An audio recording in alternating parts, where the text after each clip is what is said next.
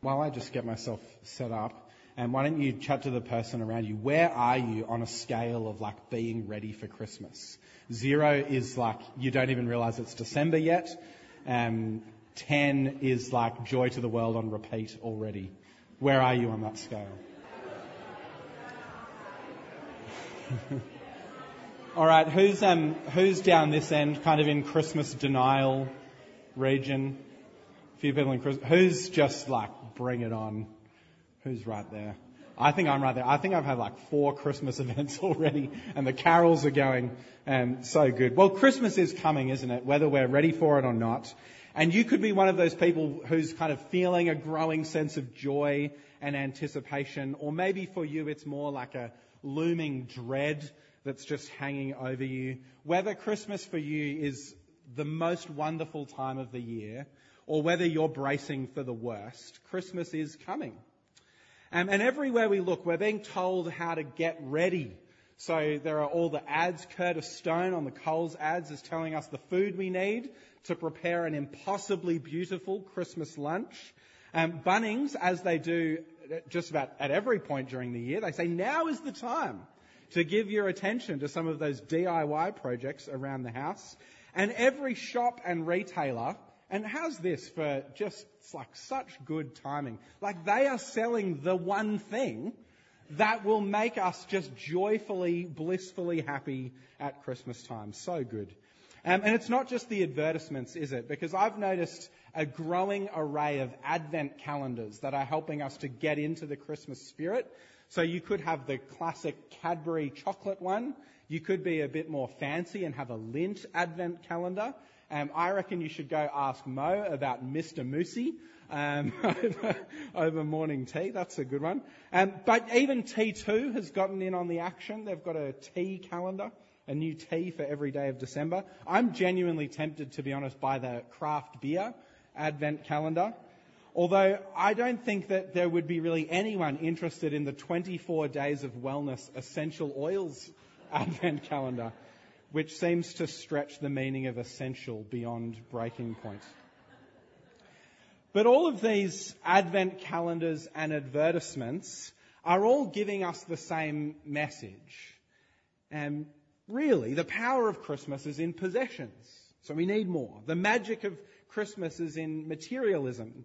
What makes Christmas special is the spending.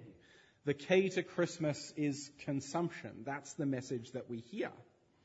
And this kind of Christmas, even we can kind of think this way at church, it's just filled with kind of ceaseless activity and constant doing events and this and that and the other. And so by Christmas Day, we're all completely exhausted and we just crash in a heap and we're glad that it's finished. Does that sound at all familiar to you?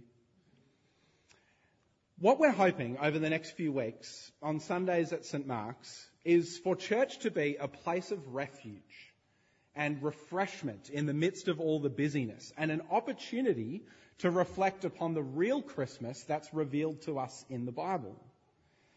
Church, I hope, over the next few weeks, should feel like a bit of a parallel universe where Christmas is different to the Christmas that we're told to prepare for out in the world.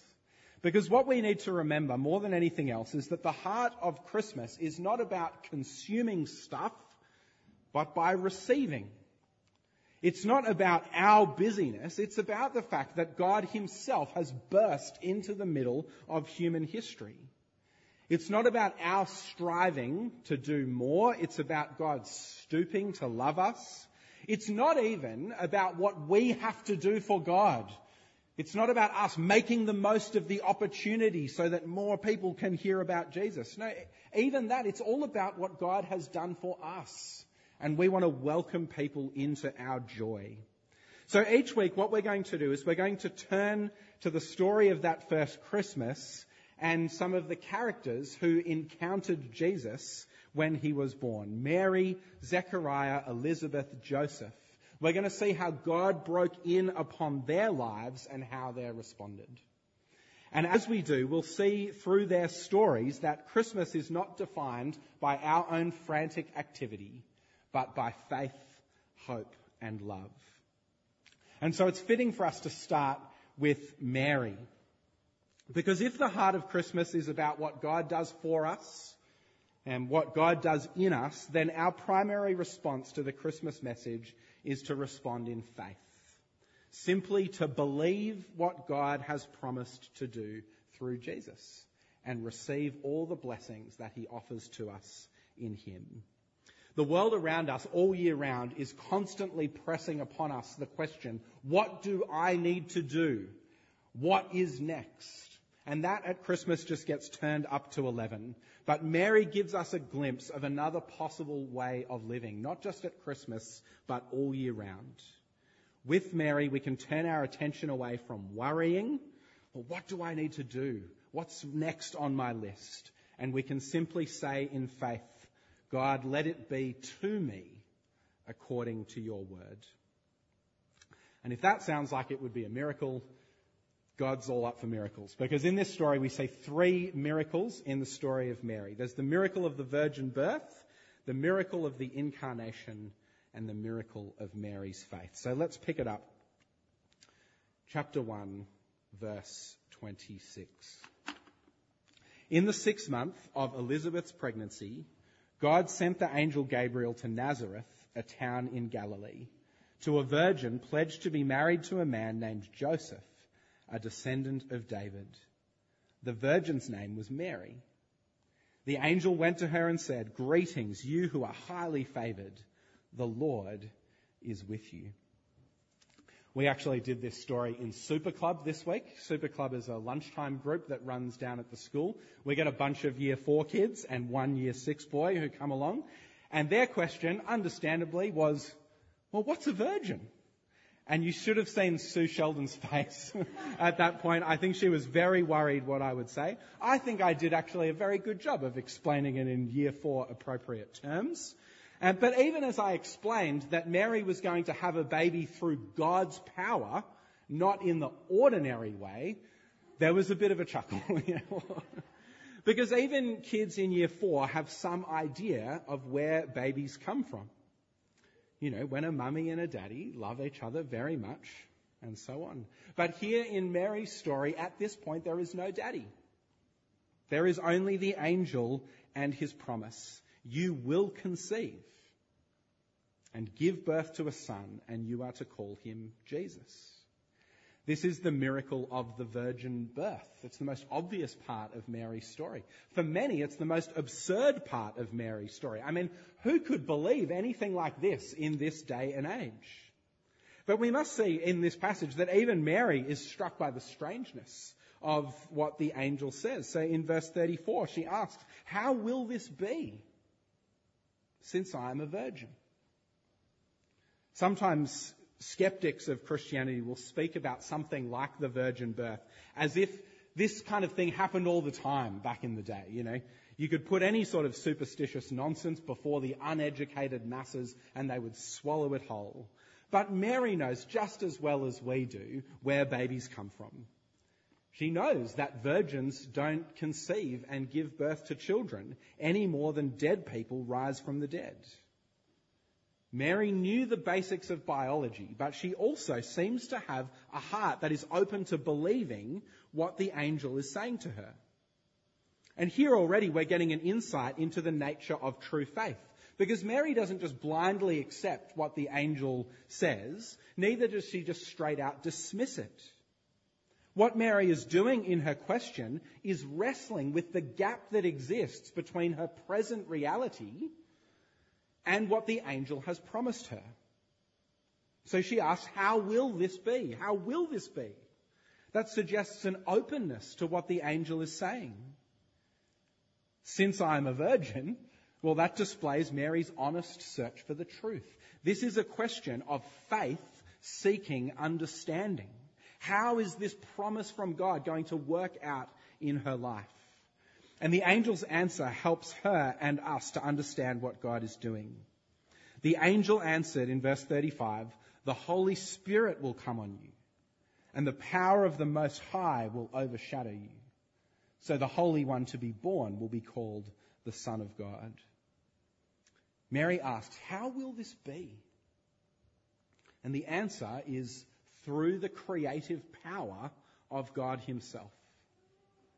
The virgin birth is an act of the triune God. God the Father sending forth His Spirit in order that God the Son would be conceived in Mary's womb. It's an act of new creation by the very power of God. And this act of new creation echoes the original creation of the whole universe itself. So listen to these verses from the beginning of the Bible in the book of Genesis and see if you can notice some kind of similarities with what the angel says to Mary. In the beginning, God created the heavens and the earth. Now the earth was formless and empty. Darkness was over the surface of the deep, and the Spirit of God was hovering over the waters. And God said, Let there be light, and there was light. The Spirit of God hovered over the waters in Genesis 1, and now that same Spirit overshadows Mary's womb. God brought life. He brought everything into being, into that formless emptiness. And now He will do the same in the emptiness of Mary's virginity. And just as God spoke His word into the world, now He is sending His word in the person of Jesus Christ. The virgin birth is strange and unusual. It is a miracle. It's an interruption into the normal unfolding of events in this world. And that is precisely because the God of the universe is doing a new thing. This is a new creation, a new beginning in the middle of human history. And this new beginning, this act of new creation is nothing less than the coming of God himself into the world. This is the creator of everything becoming a part of his creation. See, the angel makes it very clear to Mary that her son will be no ordinary child. In fact, the angel makes it clear that Mary's son will not even just be an extraordinary man. Listen to verses 31 to 33. The angel says, You will conceive and give birth to a son, and you are to call him Jesus. He will be great and will be called the Son of the Most High. The Lord God will give him the throne of his father David, and he will reign over Jacob's descendants forever. His kingdom will never end. And then in verse 35, the Holy One to be born will be called the Son of God. And so the miracle of the virgin birth pales in comparison to this second miracle of what, the, what theologians call the incarnation. Now, sometimes technical theological terms sound lofty and grand and abstract, but actually the scandal of the incarnation is contained in the very word itself. If you ever did any Latin in school, you would know that the word incarnation comes from the Latin word carne. And if you didn't do Latin at school, that's okay. You might have ordered a carne asada before at a Mexican restaurant. And that's what the word carne means. It means meat. It means flesh. And so at Christmas, in the incarnation of Jesus, we declare that God became flesh. God became a piece of human meat. He took on a real human body in all its weakness and frail, frailty and indignity, and he did that without any diminishing of his godness. It's incredible. And this real human life that Jesus lived began where all human life begins, at conception. God became an embryo. He took on human life at its smallest, weakest, and most vulnerable form. Jesus, in Mary's womb, was entirely dependent upon his mother Mary for everything.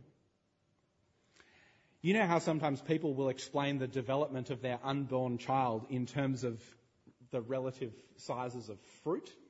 Well, think about this. The Son of God and Saviour of the world was once the size of a sweet pea. There was a time when Christ was as small as a cucumber. The Messiah was once the size of a melon. It's just mind blowing. And then when he was born, he would have wriggled and squirmed and cried just like any other baby. The Lord of the universe needed to be fed and taught and changed just like any other child. It is a truth both stunning and staggering. By some incomprehensible mystery, God became a real human being, fully God and fully man. He came down from heaven for us and for our salvation. About 1500 years ago, one of the bishops in the early church called Augustine, he talked about this coming of Jesus and the truth of the incarnation. Weirdly, he didn't use fruit analogies. Um, he used something much more beautiful. He said this, man's maker was made man, that he, ruler of the stars, might nurse at his mother's breast, that the bread of life might hunger, the fountain thirst, the light sleep, the way be tired on its journey, that the truth might be accused of false witness, the teacher be beaten with whips, the foundation be suspended on the wood of the cross, that strength might grow weak, that the healer might be wounded, that life might die. Christmas is the beginning of Christ's descent all the way to the cross. The incarnation is the first step on a long road down. It's the beginning of one sweeping movement of divine stooping, serving and saving love. As we declare in the Apostles' Creed, we say, Jesus was conceived, born, then he suffered, was crucified, dead, buried, he descended into hell. That's the miracle of the incarnation. And in this miracle, we see both the greatness of God's love and the greatness of our own need. What else but love could compel the God of the universe to send his son into the world as a human being? that he would become not only so small and so weak and so vulnerable, but that he would suffer so much in order to save us. See, it's love, isn't it, that causes a parent to stoop down and pick up their hurting child to comfort them. And it's love that will cause you to come alongside a friend and not just give them advice, but be with them in the midst of their suffering. And it's in love that God embraces humanity. He embraces humanity by becoming one of us. God comes down to us to be with us, to comfort us, and to save us because he loves us. And it is nothing less than the coming of Jesus, the one who is fully God and fully man. Nothing less than that could save us. Our need is that great. The human predicament is so deep and the consequences of our sin is so far reaching that we needed God himself to come down, to take on human flesh. And not only that, but to take the judgment of God upon himself that we all deserve. Christmas tells us that there is no amount of human effort or human enterprise that can deliver us from our plight. We can't pull ourselves up by the bootstraps. We can't climb up out of the pit by our own efforts. And so God himself came down in order to carry us out and to carry us home. Which then leads us to the third miracle.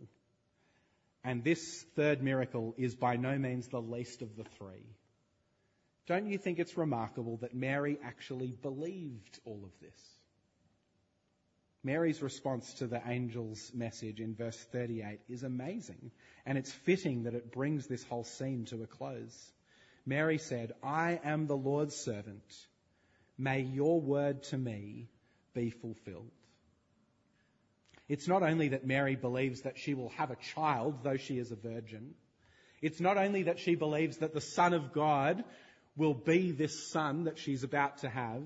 It's also, I think, the fact that Mary believes that God has chosen her for this task rather than some other virgin. It's so personal. I am the Lord's servant, Mary says. May your word to me be fulfilled. By faith, Mary receives God's promise as a promise for her. Mary receives God's word as a word for her. Mary receives God's favor and grace as favor and grace given to her. I think that's often the hardest part for us, isn't it? Martin Luther put it like this. He said, this is for us the hardest part, not so much to believe that Jesus is the son of the Virgin and God himself, as to believe that this son of God is ours. And he really is ours. He's yours. Do you know that?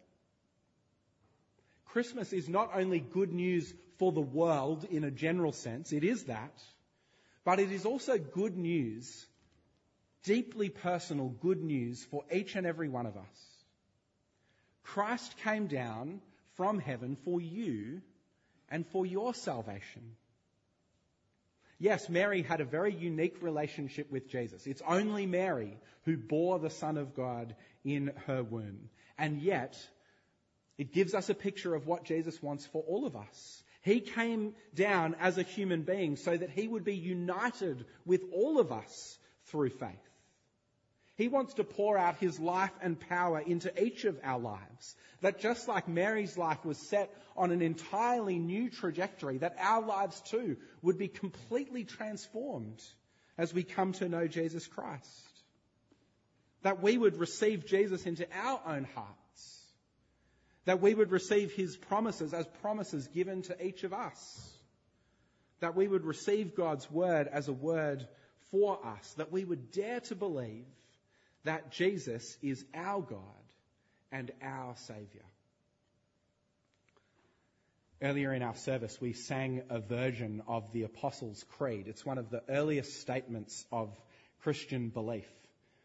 And it is interesting that apart from Jesus, there are only two humans who are mentioned by name. One of them is Pilate, the Roman governor at the end of Jesus' life.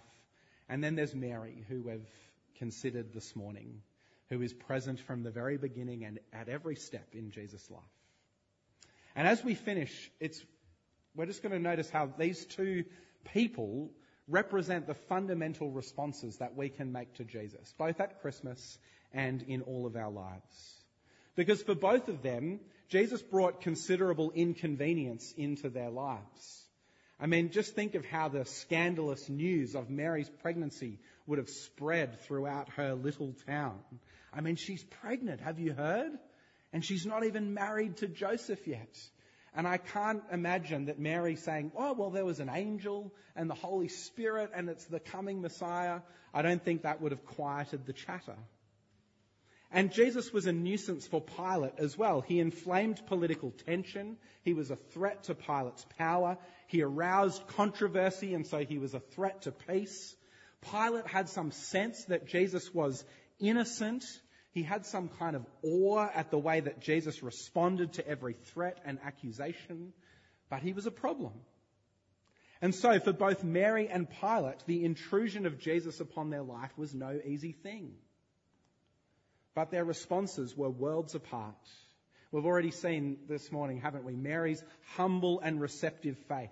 The way she trusted God's word and received Jesus into her life in the most intimate way imaginable. But Pilate was very different. The crowds were yelling and the tensions were rising and after a while he just gave in. And so wanting to satisfy the crowd, he released another prisoner. He had Jesus flogged and handed him over to be crucified. See, Pilate had some sense of who Jesus was. He knew that Jesus was innocent. And yet the fear of the crowds and his own desire for power caused Pilate to hand Jesus over. Pilate was just too busy. He had governing to do. He had no time for Jesus. Mary responded with faith. Pilate was ruled by his fears. Mary was humble before God, but Pilate was ruled by his own desire for power. Mary was quick to accept the Lord's word. Pilate killed the Lord in his cowardice. See, it's so easy, isn't it, at this time of the year, just to be consumed by what we need to do, our own agendas, what sits at the top of our list. But Mary shows us a different way of responding to Christmas and to all of life. And Pilate is a warning for us to heed. This Christmas, will you welcome Jesus gladly into your life and all of the interruption that that will bring, or will you kind of hold him at arm's length, just getting on with what you need to do? Will you take hold of the blessings that God wants to give you in Christ, or will you just cling on to what you've got? Will you trust His word of salvation? Or will you just kind of stand aloof, observing from afar, thinking that maybe this doesn't really apply to you? Will you be caught up in all that you need to do, or will you, like Mary, open yourself up to receive everything that God wants to give you, which, by the way, is everything? This Christmas, God once again speaks his promises to each and every one of us with fresh power, wherever we are in this present moment of our lives. And the message of Christmas is that the Lord is with us, that we are highly favoured, that Jesus is our Saviour and our King, that in Jesus the lowly are lifted up, the humble are exalted, and the hungry are filled with every good thing. And so, the response that each of us need to make is the bold Mary like faith that leads us to say with her, I am the Lord's servant. May your word to me be fulfilled. Amen.